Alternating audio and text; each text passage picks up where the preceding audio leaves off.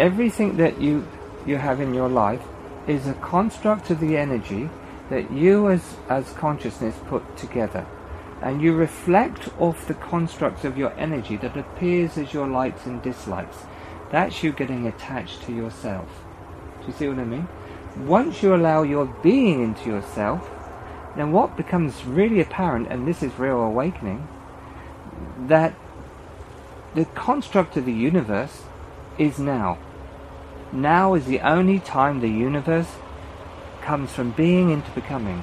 Now is the only time that form has form and its true form. Now is the only time emptiness is full and it's now. So you begin to get the idea, and it's a cosmic truth idea, that only your being makes real form and it is now. You see what I mean?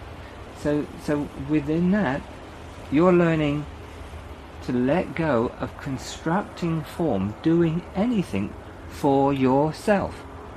You're allowing and discovering to spontaneously move as a being. Therefore, what arises in your life is the good life, not positive and negative, the one good. begins to manifest in each heartbeat anew more and more of yourself is known. So you know, begin to know yourself.